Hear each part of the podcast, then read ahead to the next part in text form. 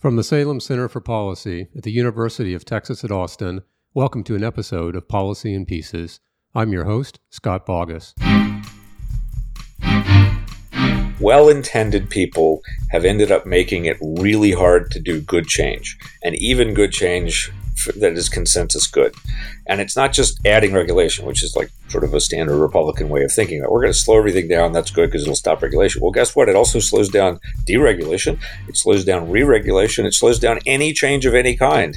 And I, the, the circular to me is just one example of, of how that um, slows things down. That was Harvard Law School professor John Coates talking about OMB Circular A4 on the role of cost benefit analysis in financial regulation, and in particular, the unintended consequence of well intended government efforts to strengthen the requirements. He joins this episode to talk about his recent experience at the SEC, where, during a short span, he led the rulemaking efforts in the Division of Corporation Finance and then served as the agency's general counsel. He explains what it was like to work from a senior role on the inside after years of advocating for change from the outside, and shares his views on a host of issues from the shortcomings of the SEC's funding model and the difficulty of staffing long term initiatives to the most recent agency proposal on proxy advisory firms. My returning co host today is McCombs Business School student Nathan Graber. John, hello. Welcome to the program. Thank you. Delighted to be here. And I have a returning co host for the third time. Nathan, welcome back. Thank you for having me back on. So, John, you just left the SEC. Uh, you're back at Harvard. And, well, I'm going to let Nathan start us off. We got a lot of questions we have for you today. And, uh, Nathan, where do you think we should start? So I'd like to start right there. Would you mind telling us about how you became a Harvard Law School professor and what made you leave your career at Wachtell Lipton? Sure. I started teaching part time as a Wachtell lawyer as a favor to a professor from law school who wanted to adopt a baby. And in New York, you get put on a list and they never tell you where you are on the list. And she was worried it would, the baby would arrive in the middle of the semester. So she said, come and just sit and you don't have to do anything and, unless the baby arrives, in which case. Um, and then I fell in love with teaching. So I, I taught actually for several years as, a, as an associate there and then as a partner. And then after making partner, that's kind of one of those moments where you, you pull up a little bit and think, what do I want to do? And the firm was pretty good at letting people kind of try things and letting you come back if it didn't work out, as long as it wasn't with a direct competitor. So we had people go to banks uh, and come back. And so I said, I'll throw my hat in the ring and see what teaching full time is like. And, and I have not gone back uh, except to visit that's how I became a Harvard law professor. So, how would you describe your research and teaching interests? Um, I I came in, uh, you know, kind of planning to teach much of what I had done at Wachtell. So that was a combination of general corporate governance practice, um, advising boards, typically management, about how to interact with their shareholders and what the laws were, what the norms were, as well as you know probably slightly more in terms of hours, mergers and acquisitions, transactions between usually public, but but often private too, companies, um, slightly overweighted in the in the banking space, financial institutions, but also doing a, a range of other industries. Um, came down to Texas for um, deals involving Valero, uh, is the ones that stick out in my mind. I spent a lot of time in San Antonio and Austin. Well, that's good for all of our Texas listeners. So you you just recently finished a tour at the SEC. You spent some time there first as the acting director of the Division of Corporation Finance, and then when a permanent head was found, you slotted over to be the general counsel. And I'm wondering, like, how did all that come about? So, from my perspective, I got a call from Commissioner Allison Lee, who I had met while I was serving on the investor advisory committee at the SEC, something I did for a few years. And she, this was after the election, so it was clear she was going to end up being acting chair uh, after the inauguration. And she pitched to me there was too much that needed to get done to have the agency just kind of go sideways until a full time chair was confirmed Jay Clayton had taken until August.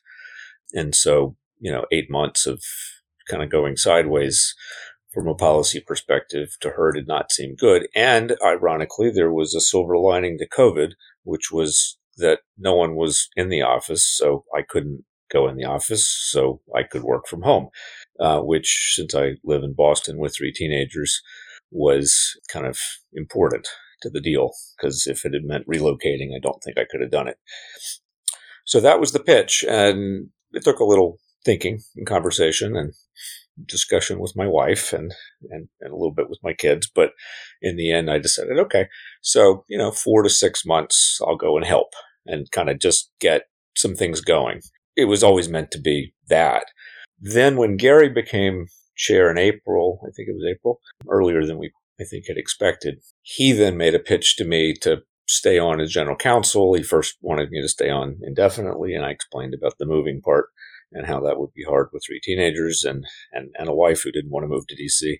So in the end, he, he, as a, as a good Goldman banker, he had multiple fallbacks, I think, ex Goldman banker. Um, his fallback was, uh, until he could find somebody who would be a permanent general counsel. And, and that's basically what we did. I ended up leaving a little earlier than my successor needed to come in because he uh, wanted to take a little time off between his stint at the CFTC uh, where he came from. So that's that's kind of the story.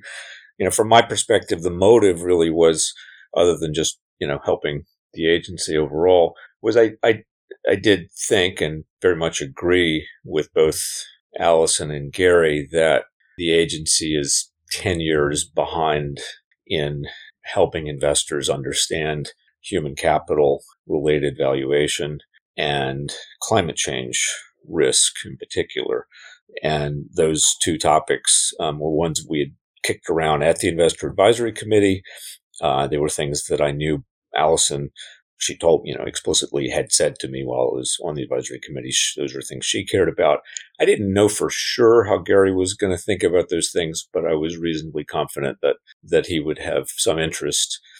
I had heard him give a speech about human capital in particular a version of which he's repeated many times, you know, which is that as a banker at Goldman, the idea that you would do a valuation and ignore the value that the people of the organization add by digging into metrics that are not commonly publicly disclosed would have just he would have been fired and like the and that was back in the early 90s so I, I knew kind of he he would be in, alignment there i wasn't sure about climate change but in any event i wanted to at least get those initiatives going that was that was kind of the, the pull. So you're an academic. You worked in industry, but most recently an academic, and there's been a trend towards more academics in leadership positions. And I'm just wondering: is how are you received? Is that a good thing? Are there trade offs? And you know, what makes a good academic in government? How I was received, you should you should ask other people. I mean, Gary wanted me to stay on, so I suppose it couldn't have been too bad. Uh, you know, academics have cycled in and out of government for a long time. You're right, there probably is a tick up now. Part of that is because, especially in the SEC space, and this would carry over to other parts of the financial markets and regulators of the financial markets, there's maybe a little bit exaggerated worry about people who've spent a lot of time in in uh, in industry working for the regulated entities and you know kind of if you if you take all of those people off the table, who's left that actually thinks hard about financial regulation? Well, academics, maybe some think tank people, maybe some people who are already in government, but it's not a giant pool.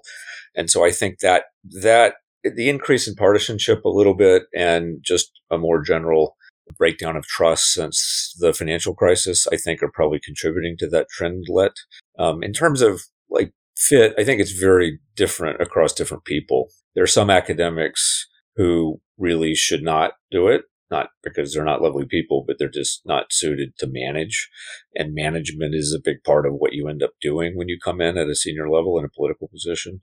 And other academics are so maybe usefully devoted to certain ideas as academics. It kind of, that's the engine that kind of keeps them going in their teaching and research but in government, you kind of have to be more practical than that. You got all kinds of different winds buffeting you, ranging from politics to funding to budgets to what's going on in the markets. And you can't kind of just stick to your one idea and expect to get anywhere. So there are certain kinds of academics I would personally advise not to do it. And but there are a lot that, that are, I think, perfectly suited to it. And they do add something. I think, you know, the academic tendency what makes a good academic, in my view, is someone willing to really think from first principles and, and, and at least go through that exercise in almost everything they can.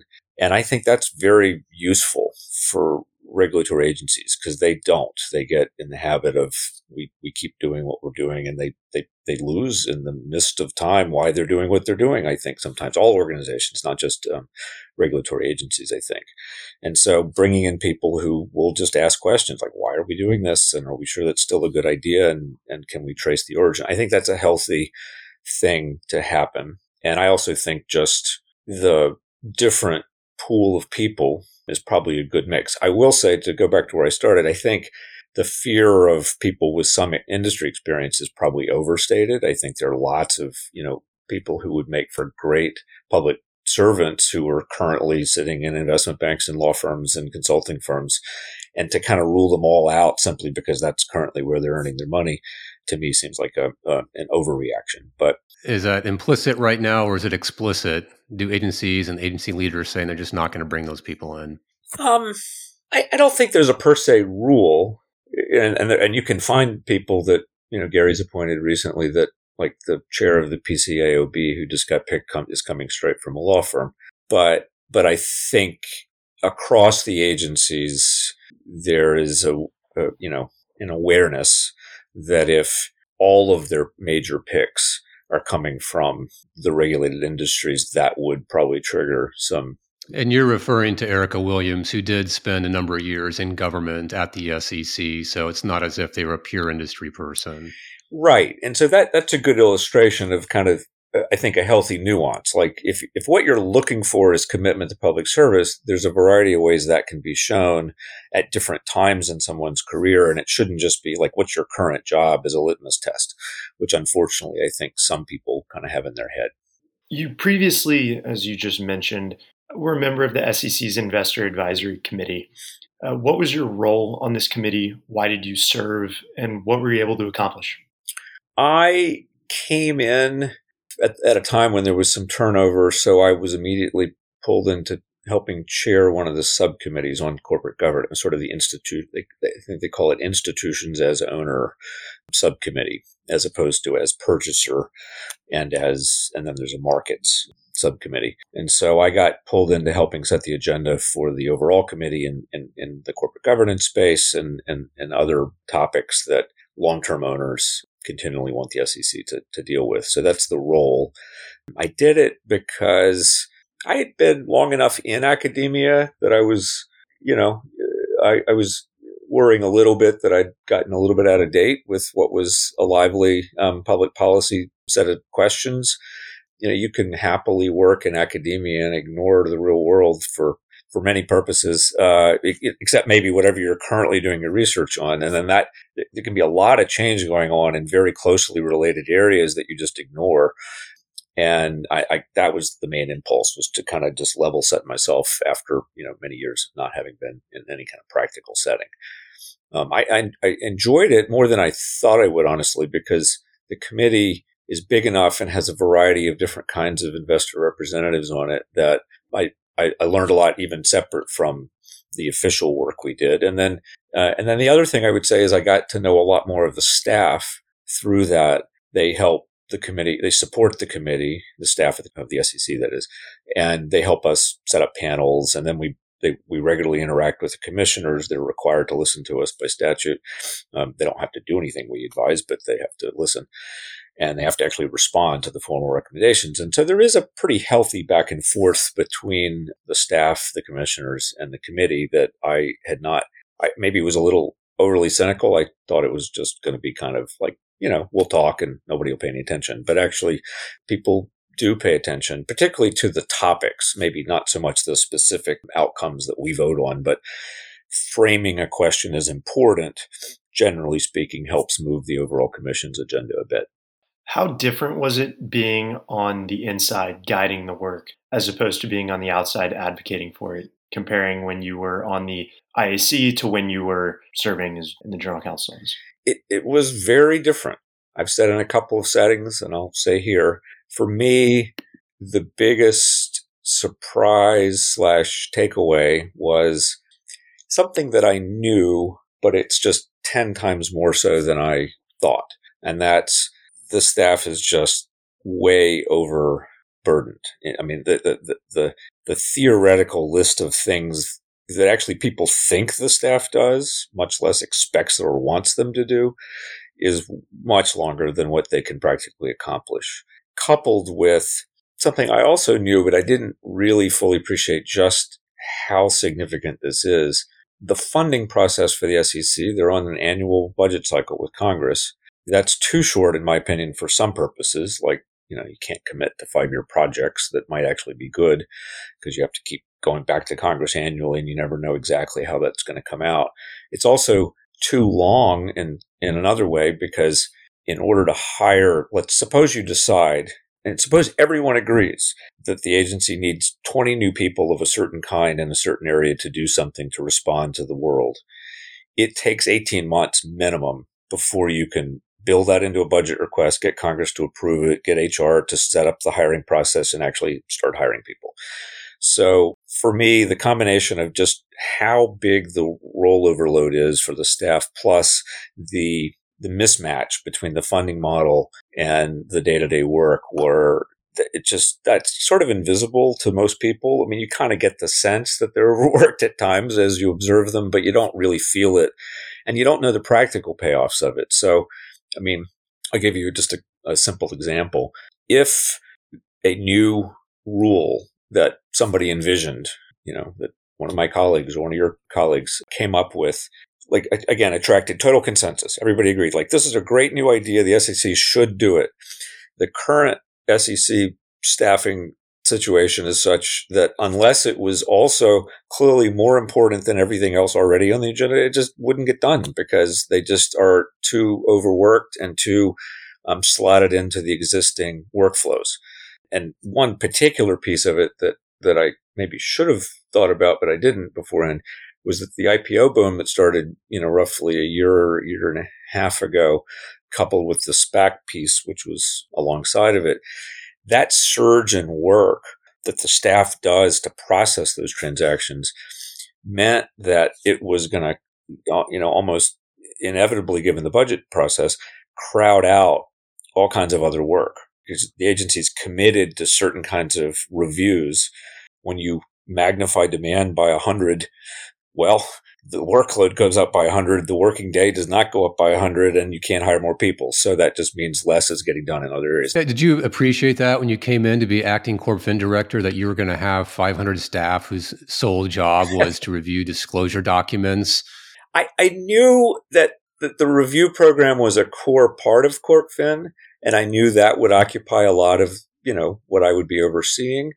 But what i did not think through and, until i got in place was the point of that you know that I was just ending on there that that a massive surge in market activity coupled with a commitment to do certain things would just mean displacement of all kinds of other things. So I I sort of knew there'd be a lot of that, but I had I spent probably half of my time while I was in Corp Fin just sort of managing through the indirect effects of that surge. And that was not Did you know you were going to be a good manager? You said before that you wouldn't advise somebody who's an academic and can't manage you wouldn't advise them to do the job and you took it. Did you know you had that skill and could do it? I uh, nose a little strong there. I i i hoped i did. Um, i one of the things i've done at the law school for more than 10 years now is helped manage actually as well as teach in executive ed courses for law firm and legal department managers. And a lot of the education we do is borrowed from the business school in, in slightly different settings and then applied to legal context. So we had been teaching legal management uh, uh, and I've been teaching that, and I, I, hoped absorbing some of the lessons and then applying them to our little startup, our little uh, uh, our executive education unit within it, and then the and and also over time, the dean had pulled me into more general managerial roles. Now, managing academics is very different than managing people in a, a regulatory agency, although there are some commonalities. They, you know, they, they don't quite have tenure, but there's something sim- similar to that. They're not there for the money, which is largely true of academics too.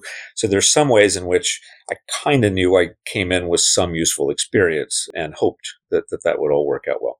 So you you also mentioned that it's hard to write a rule because they're competing with other rules and there's only so many rules you can write and I think I also heard you say there's another dimension too which is training of staff. You've got a great idea and you don't have staff in place who have the requisite knowledge. That could be challenging. I want to give one example, digital assets. Uh, that's a very confusing technology to people who haven't seen it for the first time and it's in the news a lot today and there's been a lot of discussion about it like how does the SEC, if they want to start writing rules in this area, if they had a rule they wanted to write, could they just write it, or what sort of training and lead times required to get the right skill sets and expertise to write a rule?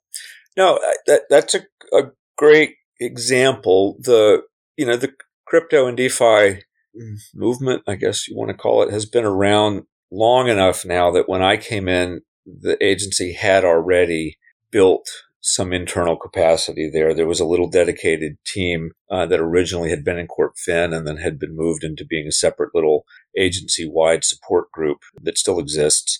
And they, they were like their full time job, at least the top two or three of them to me seemed to be just keeping up with what was going on in the world, translating that back into useful information for the agency as a whole, not just rule writing, but enforcement and policy setting at the, in the chair's office and legislative initiatives and all kinds of things. So that's a way in which it can happen. But you notice it, it I alluded, you know, it, that had been going on for 10 years by the time I came in, right? So they had, they'd seen crypto coming way back and then they finally got some people dedicated to it. And then I, I will give uh, the prior chair, Jay Clayton and Bill Hinman, who ran Corp Fin, uh, enormous credit for having, you know, kind of invested the agency's um, money and hiring in that unit, which then meant that the agency has been, at least for several years now, capable of writing rules if they wanted to. On the other hand, now, you know, implicit in your question is the idea that there's some natural rule to write. It's not so clear actually what that might be in that space. And I think that's actually been a bigger cause of the lack of rule writing is like not really clear what to write. Some of the existing rule sets apply fine.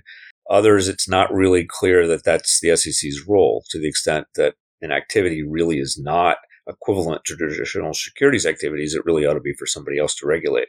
And, and between those two things, things working okay, plus not really sure our jurisdiction, that creates a little bit of, a, I think, a, a dilemma for the agency because it does not have clear authority over some kinds of crypto assets. And at the same time, it does have clear authority over other kinds of, of activities. In June, you switched from being the acting corporate finance director to general counsel. Why did you transition into that role, and what were the differences between those two jobs? I transitioned mainly because the chair, Gary Gensler, had found a, an excellent person to take over for me. And as you remember when I started here, I had not really intended to stay that long in Corp Fin. So that's why I was leaving that one. However, he had not found yet somebody to play the role of general counsel, and he and I had gotten along pretty well in the first few weeks that he was on the job. And so he exercised his quite extensive persuasive powers to convince me, to convince my wife to let me keep doing it longer. And, you know, if I had to say for me, I alluded to this a minute ago, I've been teaching general counsels of large companies for 10 years. And I thought to myself, well, it would be good to actually be a general counsel, even if for a little while, uh, in order to have some better sense of what it is that they do when I help teach them. So that was the, the, the main pull for me personally. Was there any particular anecdote or episode or event that precipitated you deciding you got along with a chair and would stay on longer? Um, you know, I'm I'm going to guess from his perspective. From my perspective, I liked his energy and the different expertise he had. He he knows lots of things that I don't about the markets that the SEC oversees and the institutions, and I knew some things he didn't. And so there was a nice complementarity there um, that made it feel like I could be useful. I, I, I knew I would be useful in Corp Fin because that's the area that I've practiced in at Wachtell and that I researched in as an academic. I was less sure about the general counsel role. The longer I was in it, I would say my takeaway is like on some level, no one actually is competent to be a general counsel because there's just too much law. like there are too many domains of law that a general counsel in theory is supposed to be helping on that you can't possibly know that much about. I, I had in my time I, I was there, I was working on patent matters, on employment law matters, on tax matters of all things. I mean, just go down the list. The SEC doesn't pay taxes, but it became relevant to a case. And, and not, and that's, that's all separate from basic securities law. And no one securities lawyer knows all of securities law. So I, I quickly realized actually the role is not about knowledge. Uh, I kind of knew that already, but it really got driven home quickly. It's really, and this finally is another answer to your question. I think Gary wasn't entirely sure about the legal advice that he'd get if it wasn't through somebody that he trusted, if it was coming from the full time, long time um, staff there. I think in the end, his worry was overstated. I think there are 99 out of 100 people that I dealt with there are really competent, straight, and excellent. But I do think I helped him feel more comfortable with that advice uh, because I was somebody that he picked, that I came in from the outside. I had not, you know, I, I, I wasn't you know, kind of entrenched in existing ways of looking at legal issues. You alluded to the fact that the G- general counsel position is often viewed as like a personal relationship. And that leads me to something I've wondered about even during my time at the SEC is the general counsel is it counsel to the chair is it counsel to the commission like who who are you counsel to when you're the general counsel yeah the job description is to the commission so as part of the walk around i did which is this funny process where you you go and kind of interview with each of the commissioners for the top positions within the agency. Commissioner Roisman and Commissioner Peirce and Crenshaw and Lee were all careful to remind me of that, and I agreed, and we all agreed that I would be providing them advice and not just Gary. At the same time, everybody acknowledges that since the chair does set the agenda for the commission and also has direct kind of line of authority over the agency as a whole, you end up spending vastly more time directly counseling him. But the main takeaway from that is, and, and I did this pretty religiously, is the same information, right? Like if I'm telling Gary it's legal, I'm telling everybody it's legal. If I'm telling Gary it's got big legal risk, I'm telling everybody the same thing.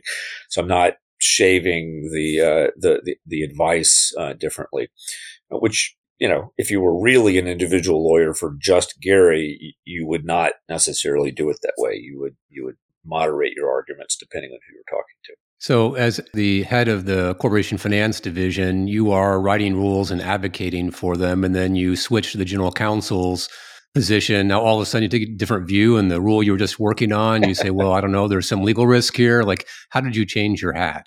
Eh, you know, it wasn't quite as sharp as that because most of the rulemaking, whenever there's a change of administration, kind of the rulemaking process tends to slow down until it's clear what the new chair wants to do, what the agenda is going to be. So when I was in Corp Fin, we started, we put out a request for information related to climate and human capital, but we did not start an actual rulemaking pro- project yet because we weren't really sure what the new chair would think. So we just solicited public input. We knew that would be useful if there was a rulemaking, but we didn't know exactly which direction to take. So I didn't, so there really weren't actually moments when I was in Corp Fin that we, that we kind of leaned into rule writing. The only exception was in the, the rule that just got adopted this past week, universal proxy, which had already been on the table. Had already been proposed long ago, and then we reproposed it, and then it finally got finalized. Um, that was one, but that one I did not change my views very much because it's frankly it's been an issue that's been kicked around forever, and not much happened between February and, and, and November in, in that space. So let's talk about rulemaking for a moment and switch gears a little bit. And I want to refer back to a series of articles you wrote about several years ago on cost benefit analysis. And you actually engaged in a debate with other academics uh, some at the University of Chicago, uh, Eric Posner and Glen Weyl, about how federal regulation should incorporate cost benefit analysis. Can we just start by having you tell us like why you pursued that line of inquiry? Why was that an important question to ask? Yeah, I had known about the role of economic analysis, but kind of got brought up against it a few times because I was tracking rules that got caught up in litigation where the economic analysis ended up mattering to the court and, and actually was a basis for court decisions. Some against the SEC, some against other agencies that I tracked, sometimes in favor of the SEC, but in any event, it was clearly a live issue. So I started learning about it. All right, that's one connection. Then as an academic working in at the intersection between law, finance, economics, a traditional policy perspective is what's welfare maximizing, like what kind of law would in fact increase welfare, which frankly is just basically cost benefit analysis, except through a slightly different vocabulary and lens. And so I kind of had already been thinking about for many, many years what would go into good cost benefit analysis of various kinds of regulatory interventions. And I knew from that academic work that it's really hard, that it's so hard that to my knowledge, even to this day, despite having asked my friends at Chicago and elsewhere for a good example, I'm yet to see a good example of cost benefit analysis that truly cashes out everything you'd want to know and resolves the question in some way that any like broad group of people could agree on. I, not one for any major rule. And I still am looking. If anybody listening has, has an example for me, send it to me. I then finally had been reading about some political activity, legislative activity, and then been asked about it actually by some staffers in Congress about you know bills proposing to to change the law relevant to cost benefit analysis in ways that would have made it even more powerful and a more important um, tool.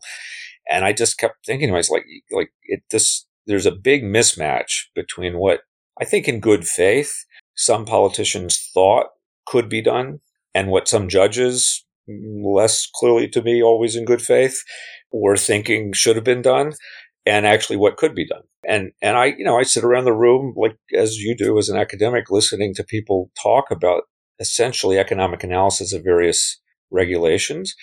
And I like just had been there so often listening to the bottom line of the conversation was we don't know there's five more things that we haven't even tried to tackle yet that would be first order important to the outcome of that. So that that that whole package is how I got into it. It was just a gap between what people were thinking in various domains and, and what actually was practical. So you're saying that cost benefit analysis fails. Maybe it fails, as you said once in a paper, its own cost benefit analysis test. Uh, but what is the what is the alternative? I mean, absent a cost benefit analysis, you didn't like the legislation being proposed. Is there a better solution than what currently exists? Yeah. So, a, a really important point I wanted to make in, in what I wrote up is there's a, there's a difference between doing the analysis, which I believe in. Like, I, to state it again, as an academic, I do cost benefit analysis of, of regulation. I think that's a very useful activity. I think it's mainly useful because it pushes thought along more in, in a more disciplined way, but not because it answers questions. It just, it helps you see better ways of trying to answer questions. All right. So that, so I believe in cost benefit analysis and I, I think the agencies should do it because I think it helps them. I think it helps them think more clearly. But there's a big difference between that and having a court, perhaps drawing on a statute, review a rule that an agency has adopted and then second guessing how they did their economic analysis and to basically do its own economic analysis, except like uninformed by generalist judges with advocates, lawyers on both sides arguing about the details of how to generate a point estimate, what's the right confidence interval, and what's the right data source, and how reliable it is. And courts just are not capable of doing that effectively. So I, so my strong it fails is it fails the idea that there could be detailed judicial review. On the other hand, I'm in favor of fully funding economic units within the agencies and having them play a major role in the rulemaking process from the beginning and not just as decoration at the end for court purposes, but actually have them in the, the initial brainstorming sessions because I think, again, good economic uh, analysis efforts, let's, let's put it that way, efforts at economic analysis will be an important, it stimulates thought that otherwise wouldn't occur. In 2012, after a series of court losses, the SEC implemented its own economic analysis guidance, and the chair at the time testified to Congress that the agency would follow it. You've referenced it before when you were on the IAC and the SEC failing to adhere to its own guidance. And I'm wondering, do you like that guidance? Should it be changed? Is it right on? And, you know, has the agency been adhering to it? And if not, uh, when haven't they been? So to my knowledge, while I was there, we followed it. Um, it was part of what I kept asking. I think the staff of the various rule writing divisions, as a matter of course, will do the right thing, and the guidance is there. They'll they'll they'll involve the economic DERA, the Division of Economic and Risk Analysis, in the process at the right stage, and they they need, and then they very much depend on them to write the portions of the rule releases that are designed to respond to the legislative expectation and, and, judicial expectation of some detailed economic analysis in the releases. So there is a process in place that, that occurs. I do think sometimes there are political policy interventions that shape the way what gets put into the release gets put into the release or what gets actually considered or not.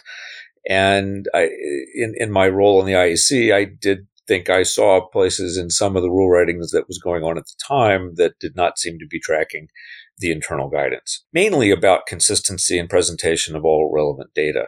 Because I, like, again, just to restate, I don't think in the end the economic analysis will ever, if certainly not often, resolve whether a given rule is a good or a bad idea or which of several alternatives are, are the best.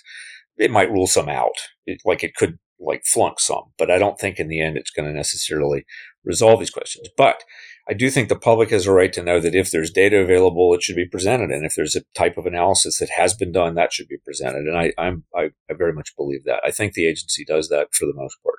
In terms of the existing guidance, little mindful that I don't want to like create burdens for the existing chair, Jessica Wachter, who's a wonderful economist, but I do think eventually it should be rewritten. And it's not because it's bad now, but it's just a little bit out of date. It draws on case law that's old.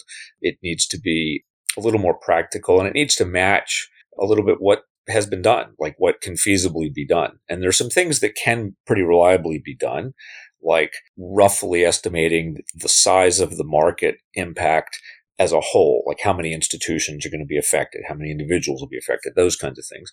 And then you can also use the kind of typical welfare analytic frameworks to identify the major categories of costs and benefits.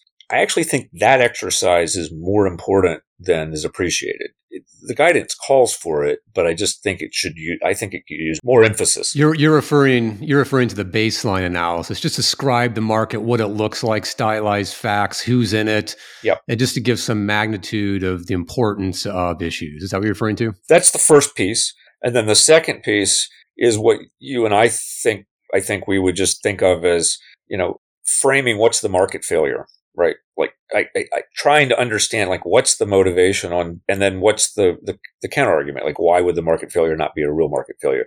That basic kind of theoretical exercise, it's not going to be able to be cashed out with numbers. I don't think typically, but I do think theoretically and conceptually it, it could really help, and I I think it gets under that part of it gets underemphasized. Did you uh, ask that question in any of your meetings with staff? Like, when they're bringing up an idea to do something? Did you ever like say, "Hey, well, what's the failure we're trying to solve?"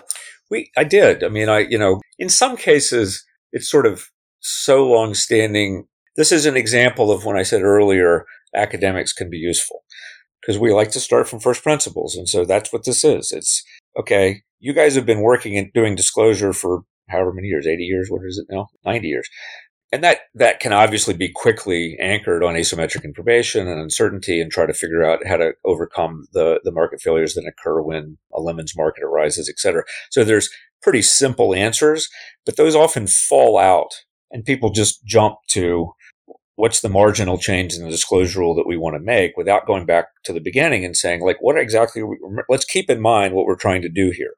And yes i did do that and i thought it was helpful on a couple of occasions so, the January 20th Biden memo directed federal agencies to modernize their regulatory review in the context of cost benefit analysis to promote, among other things, social welfare, racial justice, environmental stewardship, human dignity, equity, and the interests of future generations. After reading this memo, what were your first impressions on how this should or could be applied to financial regulation?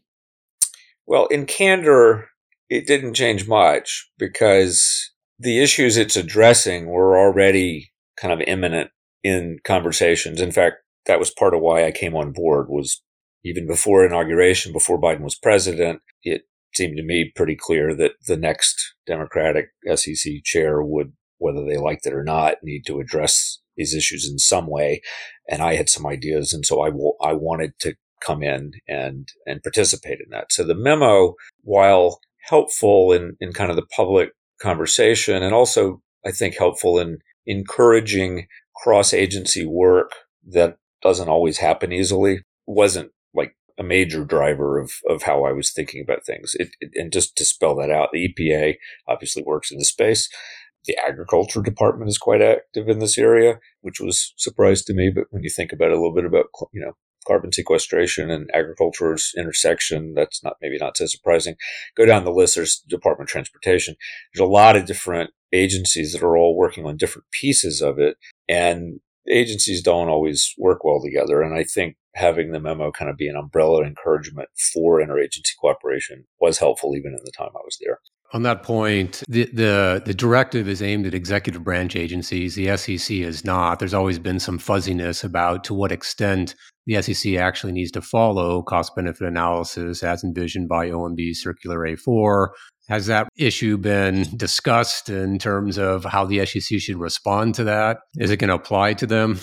I think, you know, in practice, it, it's a little fuzzier than it might seem from a distance. And the reason is, even though the agency is independent, chair serves at the pleasure of the president. And so the chair cares what the president thinks. And so if somebody's telling the president that the chair of an independent agency is doing a terrible job by ignoring executive order or its goals, then that will matter. And chairs who are intelligent and politically thoughtful know that. And so it all kind of gets a little gray in practice. So unless an executive order is really sharp and somehow inconsistent with the goals of the independent agency, I don't think in, in practice there's too much of a distinction for something. Because the executive orders also tend to be a little bit vague. I mean, like they, they don't translate directly into action often. Now, the EA one that you're raising, the OMB, that that is specific, right? Because that means you got to, if you're subject to it, you got to route things through OMB. There's a process it sets up and the agency SEC does not follow that. I think it should not because I don't think the OMB would add much because as wonderful as they are, they're actually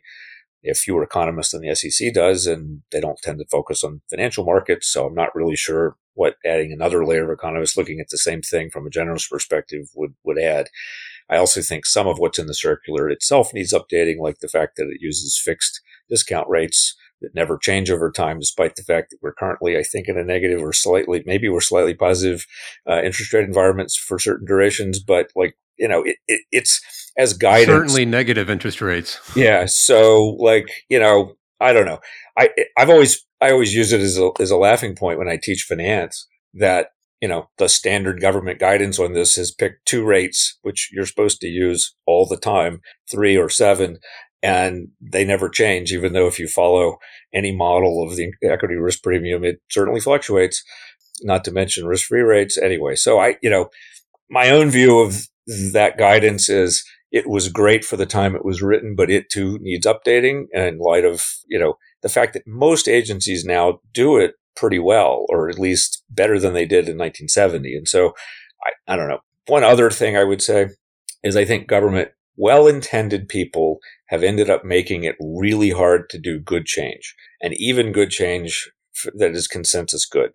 And it's not just adding regulation, which is like sort of a standard Republican way of thinking that we're going to slow everything down. That's good because it'll stop regulation. Well, guess what? It also slows down deregulation. It slows down re-regulation. It slows down any change of any kind. And I, the, the circular to me is just one example of, of how that um, slows things down. If applied to the SEC, and given your most recent experience and prior research on the need for cost benefit analysis, how should it be implemented? What specific policies do you think it would most easily be applied to? So, I, I think, again, the, the most important practical things that can usefully be done are kind of scoping the domain of a given regulation and its alternatives and providing whatever data the agency has that the public could use to help understand that. Second, to do first principles like why are we intervening? What what what problem are we trying to solve? And where does that lead our thought in terms of alternatives or pros and cons? I also think another thing that's not part of the current economic analysis practice, either in executive agencies or at the SEC, is I actually think we should find a way through law to basically get courts completely out of the job of reviewing what's done at the beginning. But in return, the agencies need to commit to have some kind of data gathering over, you know, three, five, ten, whatever the right year horizon is, and then revisiting the rule and, and revisiting the economic analysis with whatever data they've gathered in that time frame. Now, like anyone who's at all thoughtful about like measuring effects of things in life will get it. Like you, you just don't know what's going to happen in advance, which is the way economic analysis is now done until you do it. And then when you do it, things change and you can observe that and you have much more confidence actually in the impact of the rule over time.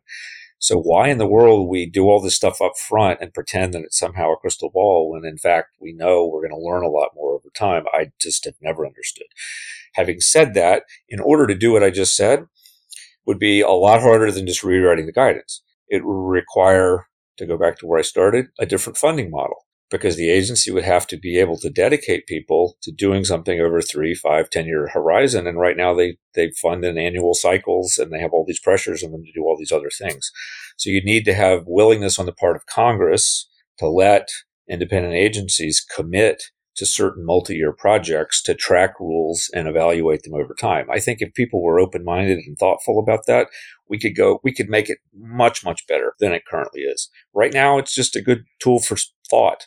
I think with that kind of flexibility that I'm talking about, you could actually make it work in ways that in theory everybody ought to agree with. Do we do we need a self-funding model that was considered following the global financial crisis and ultimately it, it didn't go through, but should the SEC in your view be self-funded? You know, I, in my naive, not subject to appropriations. In my in my naive youth of ten years ago, I I was all in favor of that. I guess in principle, I still am. I think more practically, given Congress's reluctance to let go of any power uh, of any general matter, what I would instead suggest is what I was kind of like. There should be exceptions, like the fine annual funding for eighty percent of the budget, but then there ought to be dedicated streams attached to specific projects which Congress can review in advance but then Congress kind of would commit in effect to let that be then funded over a multi-year period. I think we've done that in some areas with like real estate purchases and the like. I don't see it, why it couldn't be done for um, programmatic purposes too. So I wanted to switch, and we're we're getting close to the end of our time with you, and I wanted to switch to a specific rule, one that just came up to the extent that you can talk about it. Just earlier this week, the SEC on a split vote proposed new rules for uh, proxy voting advice, and in particular, it rescinded two rules adopted by the commission just in the summer of 2020 that have been in effect uh, in effect for less than a year. The rules adopted last year would have required proxy advisory firms like ISS and Glass Lewis, who give advice to investors, particularly institutional investors, uh, on how to vote uh, their shares of public companies at annual meetings. Um, they would also have to disclose what they were saying about the companies to the companies and then make investor clients aware of any response the company may have. And Commissioner Lee at the time issued a really strongly worded dissent saying these requirements were unwarranted, unwanted, unworkable, and there was no market failure. This would harm the government process and suppress the free exchange of uh, shareholder voting rights. In her dissent, she cited you in a comment letter you wrote with Barbara Roper when both on the IAC that also criticized the rule. And now that we have this proposing release, we see the reversal, and Commissioner Roisman had uh, issued a similarly harsh dissent, uh, saying that a decade's worth of evidence was collected for the 2007 or 2020 rules, and the rollbacks are inappropriate. And he also cited you in his dissent. In his first footnote, he solved the problem of 12 and referring to roughly 12 individuals who have practical power over the majority of US companies and pointed out we have a problem of two and two main proxy advisory firms. And so, can you help us sort all that out? Like, what's going on here? What's the problem and what's the solution? Sure. So, first, let's just make sure we're clear on the, the, the current state of things. The action the commission took this week is just a proposal. So it's not done yet. And it's inviting comment and people can comment. And if they agree with Commissioner Roisman, they can say so. And I think Gary Gensler is, you know, open minded on these topics. I don't think he has a foreclosed view of, of these issues. So that's important. Second thing I'd say is most, in my opinion, of what was important in the year ago rulemaking was not proposed to be changed. So the key things that were added were conditioning certain kinds of exemptions for um, proxy advisors when they're making conflict of interest disclosures. And for whatever reason, that had never been formally required, and that's still in place. And I think that's the biggest gain from what was done a year ago. There's a thing that's not formally part of the recent proposal that is in the mix here that, that people ought to be aware of, which is the, the commission was sued by the proxy advisors for that rulemaking because it didn't follow the right APA process according to them, and they didn't do the right economic analysis according to them, and and it violates the First Amendment um, because it directly would have affected their ability to speak to their own clients.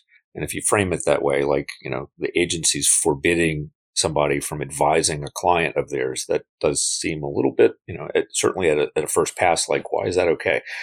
So that's out there. That lawsuit is still pending. And the ability of the agency, of the SEC in particular, to regulate effectively in light of the First Amendment is a first order policy consideration. If, if courts start routinely just coming into rulemaking and saying that's not a good rule, that's not a good rule because it affects speech, that will that would be a, a, an earthquake in in the landscape for how SEC functions. So this is not a trivial thing that can kind of be just brushed aside. Now, it's not really formally part of what the, the SEC just proposed yesterday or two days ago, but it, it should be understood in the background as you think about what they did propose. What they did propose was to be clear that they were not suggesting, as many people had read a year ago rulemaking to suggest, that the advisors could be sued for what a court might think was a reckless misstatement of opinion or a, an unfounded opinion. And a lot of what the proxy advisors do is offer opinions. They they they present facts, but they also ultimately give recommendations, which are discretionary in nature, and it's fundamentally an opinion. Like, do you think the CEO is overpaid or not? That's kind of a judgmental call. You can have data to help support your analysis, but the data is not going to answer that question because there's no natural counterfactual to, to test. And a lot of people became concerned about last year's rulemaking that it was inviting effectively companies to sue the advisors uh, over opinions of that kind. And the reason that now Commissioner Roisman is dubious about that, he he thinks it's much more about facts. The reason that that's not at all clear, at least to me, and certainly was not to Commissioner Lee, was that the evidence that that the uh, advisors were publishing mistaken facts and persisting in publishing mistaken facts over some period of time knowingly like has never been established and so go back to what we were talking a few minutes ago, I think it was a fair question she asked. What's the market failure if there's no evidence of bad information being provided? And there really was not good evidence to warrant, in my opinion, a regulatory intervention a year ago. To be clear, the rule doesn't, you know, the proposed change doesn't really change the rule. It just changes the guidance that was built into the commentary about when and how advisors could be sued. All right. So that's all along with now in terms of my problem with 12 paper, why Commissioner Roisman is citing me now, I, I appreciate the citation boost I'll get from that. I think he's misconstruing a little bit the landscape. The index funds already own own. They don't just influence, they own more than 20% of the stock of most companies and it's going up every year. And, and, and I think most projections show it'll be above 50% if it continues uh, over the next 20 years. So that's, that, that's like they directly vote those shares. The advisors have an influence. Now, there's a debate about how much, but they don't control votes. They influence them by providing advice. If you took, if you kill them, like if tomorrow we passed a law banning advisors, the votes would largely look the same because the advisors listen to the same community of corporate governance folks that that are available to talk to asset managers and that are sometimes in-house asset managers and they would continue to vote largely in the same ways, I think, even without them. So, problem of two, I think, is a little bit overstating it. I do worry about the index funds. That's why I wrote that paper, problem of 12. And I'll note that there's nothing in the proxy advisor rule that addresses it. And so far, there is no regulatory addressing of that of that power problem right now. BlackRock, Larry Fink, Vanguard, go down the list of the major providers. They actually directly vote at levels that are unprecedented and in some ways, I agree with what they're doing. I think climate change is a problem, and they all do too. And so they're pushing that agenda. But that's interesting because they're doing it on behalf of thousands of dispersed investors of their own who are not directly being asked anything about their about their policy position. So I think that's that's a bigger problem and one that I would like rank two levels above the proxy advisor problem. So, do both sides have a have a view on this? It seems like proxy advisory firms are caught in the middle between issuers really not liking advice against their what they believe is what should be done and asset managers saying there are 4,000 shareholder meetings we can't do it all ourselves. We need some way to you know coordinate that activity and get advice but hey we're still voting the shares. I mean do both sides have a point? Is it reconcilable yeah, I, or is this always going to be here's what i would say. I think that boards and managers all else equal, would, would prefer their shareholders to just, you know, follow the Wall Street walk and sell if they don't like what they're doing and not vote. They, they would rather not have governance at all. like I understand it. I used to work at Wachtell. It was annoying. We had to deal with shareholders who didn't like what the board was doing. But they of course recognize that's unrealistic. And in order to keep their cost of capital down, they got to pay attention to what their shareholders as a whole care about. They know that deeply about the index funds. So even though the chamber and the business roundtable and lots of corporate groups are quite critical of proxy advisors. You rarely hear them going after the index funds. Why? Because the index funds actually own their shares.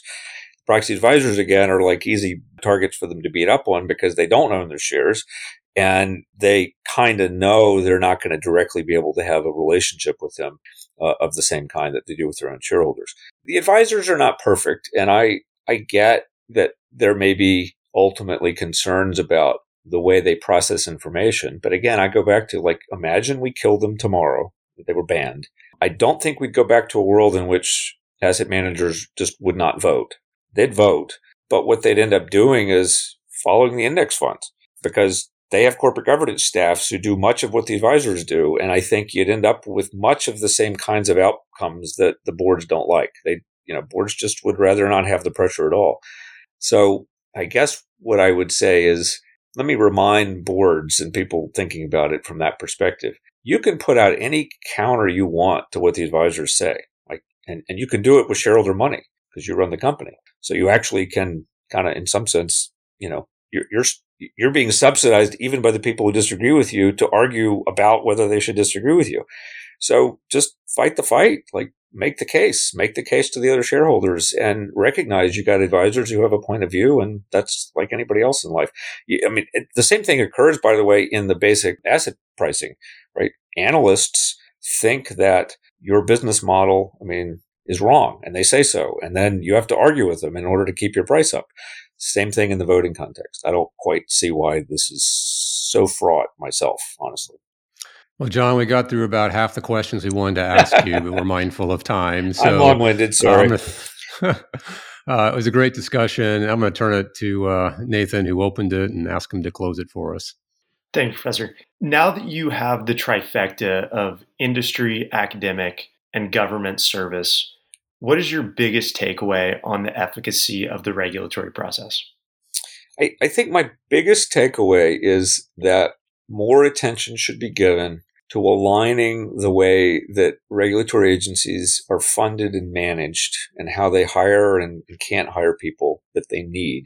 And, regardless of your political point of view, like whether you want to be adding or taking away or rewriting rules, they need people and they need to be able to be staffed adequately. If they're not staffed adequately, just stuff kind of goes sideways. And I, I don't think right now for most of the independent agencies, some of them have good funding models and others don't. And that's my biggest takeaway. John, thanks so much for joining us. It's been terrific. Happy to do it, guys. Thank you for the conversation. It was fun.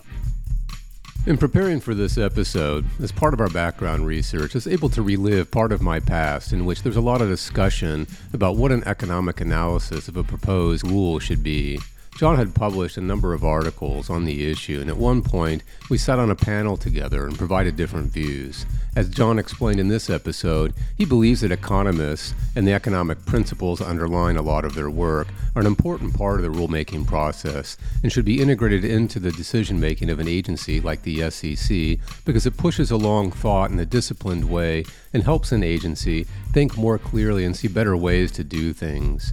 And that we both agree. But he also believes there are strict limits to what an economic analysis can do and doubts the quantification of all costs and benefits can never be done or lead to neat and easy answers.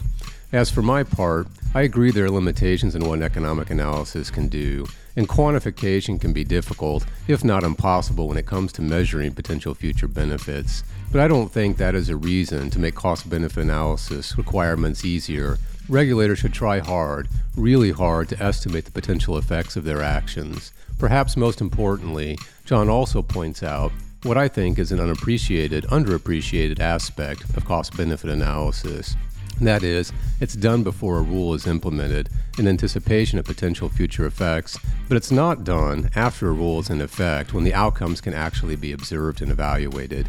It might come as a surprise to some that there's no affirmative requirement for regulators to do that, and John thinks there should be, and members of Congress have from time to time talked about making it a requirement, but that hasn't happened yet. And as John recognizes, making it a requirement would put additional burdens on agencies like the SEC, and it may take a different funding model and a willingness on the part of Congress to commit to multi year projects, which doesn't fit into the current annual and often controversial appropriations framework. Our series today is part of the Texas Podcast Network. The opinions expressed represent the views of the hosts and the guests, of the University of Texas at Austin. Today's executive producers are Abby Sawyer and Zoe Tarr of the Moody's College of Communication.